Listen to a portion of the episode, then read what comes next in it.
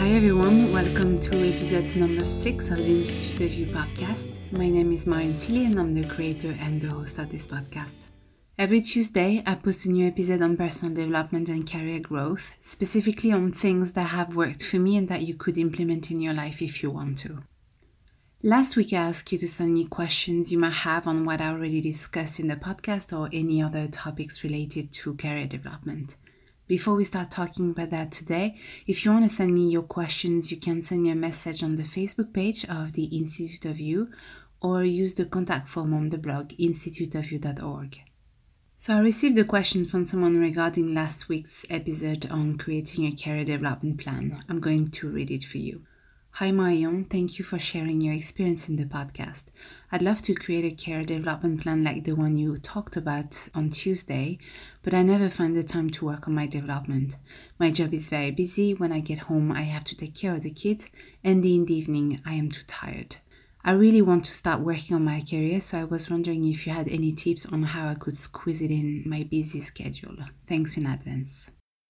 Thank you for sending it to me. It's a very good question, and it's definitely something I was asked in the past when I was working on my personal development. So I'm happy you contacted me about it. I already answered it in the blog in a few articles on time management, but I'm going to put all the different tips that worked for me in this one episode.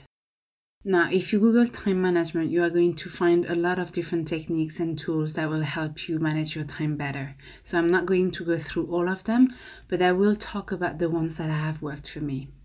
Not just for personal development, but also for me to organize my day better, to feel productive and proactive. If you manage to work more efficiently during the day, you will definitely find the time, if you want to, to work on your personal development. So I hope you will answer the question. As I was preparing this podcast episode, I was thinking and reflecting on all the techniques that I used in the past. So it was a good exercise also for me to maybe think about the ones that I could do better as well. Identified techniques. I'm going to call it techniques, but it's really some things that I've been doing. The first one is definitely the most extreme, but it was also the most impactful on my day to day. A year ago, I decided to block one day per week where I did not have any meetings. I chose Fridays to have time to wrap up the week before the weekend.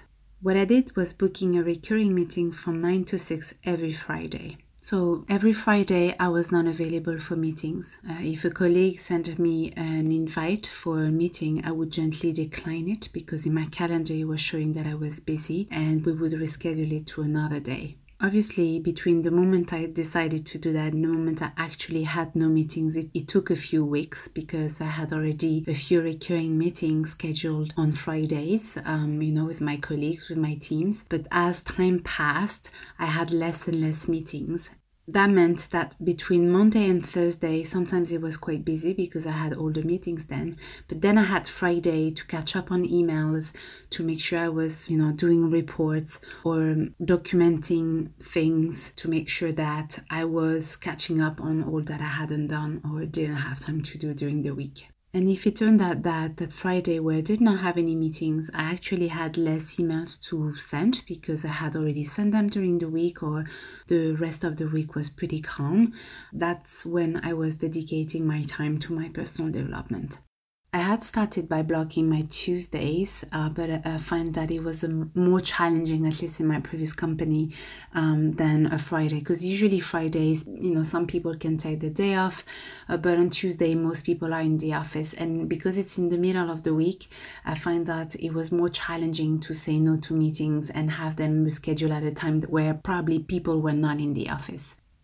I told my manager about that, and actually, at the same time, I was as I was planning it, I read an article on Harvard Business Review about doing this, and he found that there was a lot of benefits into blocking that time for yourself. As a manager, I found that I could spend the whole day at my desk and not running between meetings and actually not see my team for the whole week. Because some days that happened, I would arrive in the morning, leave my coat and my bag at my desk, and literally come back eight hours later, pick my bag, and go home. I knew that on Fridays I would sit with them.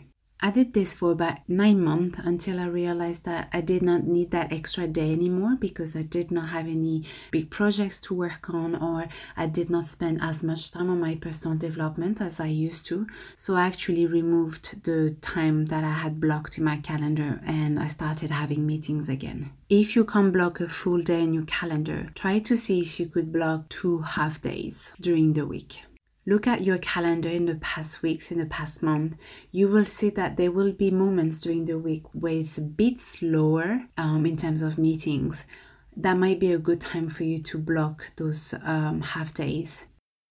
The second thing that I did to make time for my personal development was using a quadrant that I read in the book The Seven Habits of Highly Effective People by Stephen Covey. I already talked about Stephen Covey in episode number three about the proactivity. So, in the book, I don't remember what habit it is. He talks about time management and sorting all the different things that we do, so all our tasks and responsibilities, in a quadrant where we mark if the things that we do are urgent or not urgent, or important and not important. So on the upper left side, you have tasks that are both urgent and important. On the upper right side, you have tasks that are important but not urgent. And you guessed in the lower boxes, so you have the tasks that are not important. On the left, not important and urgent, and on the right, not important and not urgent. I will leave a um, screenshot of this quadrant in the post of the podcast so you can see a bit better. Organizing those tasks, depending on whether they were urgent or not urgent, important or not important, really helped me understand where I was putting my personal development. I put it in the upper right quadrant, so things that are important but not urgent. Stephen Covey writes about that quadrant that it's the quality time. So it's the area where you are in full control um, because you are not dealing with urgent things, but you are working with important things. And that's where I aimed to spend most of my time on. There is another quadrant that I think you could be interested in, and I'll also put it in the article of the podcast. And it's called the Eisenhower quadrant. And basically, it's the same. So you have the four boxes important, urgent, important, not urgent, not important, urgent, and not important, not urgent. Um, but basically, what is done here is actually linking an action to the different quadrants. So, for the task that you put in important and urgent, so on the upper left side, there is the action to do it now. On the right side, so important but not urgent, you have decide, schedule a time to do it. And at the bottom, you have delegate and delete. So it's a lot clearer maybe than um, Stephen Covey's. Um, so you can also use that if you think it's it might be a bit better for you to take an action on those tasks when I did it, um, I realized that I was spending a lot of time being distracted. And that's actually one of the things that I wanted to talk to you about also in this episode the distraction of the people around you, of your notifications on your phone, of Facebook or Twitter is really taking a toll on your efficiency at work and how much time you actually spend on things. Another thing that I found was quite telling is that I found that um, multitasking was also something that dragged my productivity down, and that's another thing I wanted to talk about.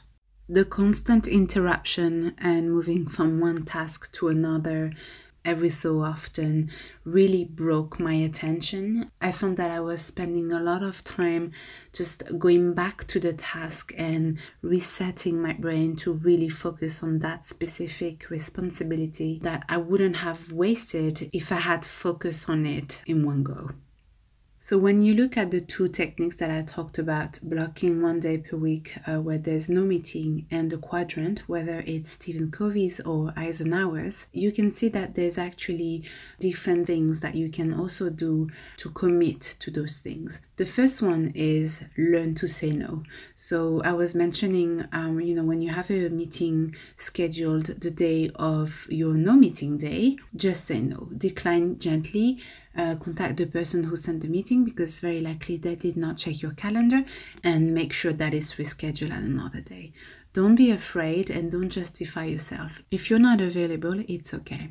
Avoid distractions in tasks that are important or that require attention and avoid multitasking as much as possible. Another thing um, that you could also do is uh, learn to delegate. So there are tasks that uh, might not be important to you but or might not be urgent and you know might seem a bit redundant because you've done them in the past. If you delegate those tasks to people who have never done them, you also give them the opportunity of learning something new and if frees some times for you to work on something that is more important or more urgent. So basically, in those two techniques, you see that you have at least six things you can look at to free some time. In the blog post of the episode, I will also leave an article to the blog that talks about how you can set up your Gmail account and your email in general uh, to automate some tasks, uh, label some emails, um, filter down emails as well. I won't go through that now because it's quite technical and there's no point in uh, talking about it if I can't show you on a screen. It definitely helped my inbox stay under control. My goal was to stay at inbox zero, so zero unread emails. You know, I belong to the group of people that can't stand one unread email. So it, it has helped a lot as well. I'll put a link in the description. Something that I found as well was working really well is mapping your week. So whether it's on, you know, even Sunday evening if you're thinking about work or Monday morning, try to think about what you're going to achieve this week. What are you going to do? What is your week going to look like so that you can also plan ahead. By mapping your week, I also mean checking your energy levels throughout the week so you see when you are the most efficient. Are you mostly efficient at the beginning of the week or at the end of the week?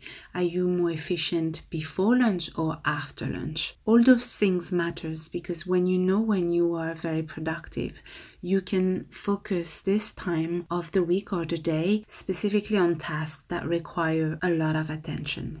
To help me map my week, I actually created a monthly to do list on Evernote.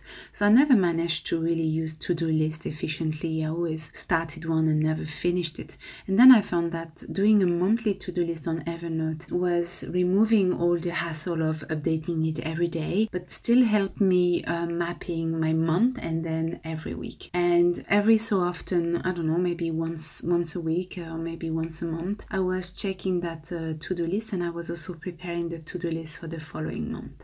There will be recurring tasks that you have to do different month. You know, at the end of the year, at the end of each quarter, you might do performance reviews, or you might have to do a self evaluation, or you might have to do a specific report. That really helps you being reminded of those things, but giving you the freedom of doing it throughout the month rather than on a specific day or week. Another thing that I've been doing and actually realize when I don't do it, I feel overwhelmed quite quickly is making good use of my free time. It can be when you're commuting or when you're waiting for the doctor or any other appointment, or when you are at home and you don't know what to do, so you go on YouTube and then you lose three hours of your time and you don't know what happened because you got swallowed in the recommended box of videos. Make good use of that free time to read about personal development, to watch documentaries, to do things that you're curious about and that will help you learn something. But I can also entertain you, so it can be fiction, anything basically that will make you relax, that will um, make you learn, is a great use of your time. Finally, the last piece of advice that I have for you, and that's something that I've also done quite a lot, is the two minute rule by David Allen. So I didn't know that existed, but basically it labeled the principle that I had that if it can be done quickly, so in that, um, if it can be done in two minutes, just do it. There is no reason why you should postpone something you can do quickly you don't know what those two minutes that you spend uh, completing something can actually do on the work of others. They might be expecting for you to fill just one cell in that spreadsheet. And if you do that very quickly, it will help others work on their own projects or, or do their own job more quickly. How many times have you actually waited for someone to do something very quickly and that person waited for the last day that you set as a deadline to do it? If it can be done in two minutes and you do it now, then you can forget about it completely after that and move on to something that maybe requires more time and attention. like your career development plan. I hope this gives you some tips on how to make time for your personal development because when you work more efficiently and you're more productive at work, you become a bit more proactive and then you can work on things that you want and you have time for those things like your career planning. The quadrant will definitely help you visualize where you see your personal development, whether it's important and urgent, not important, not urgent, etc. But it's not the only way to see if you really want to work on your development.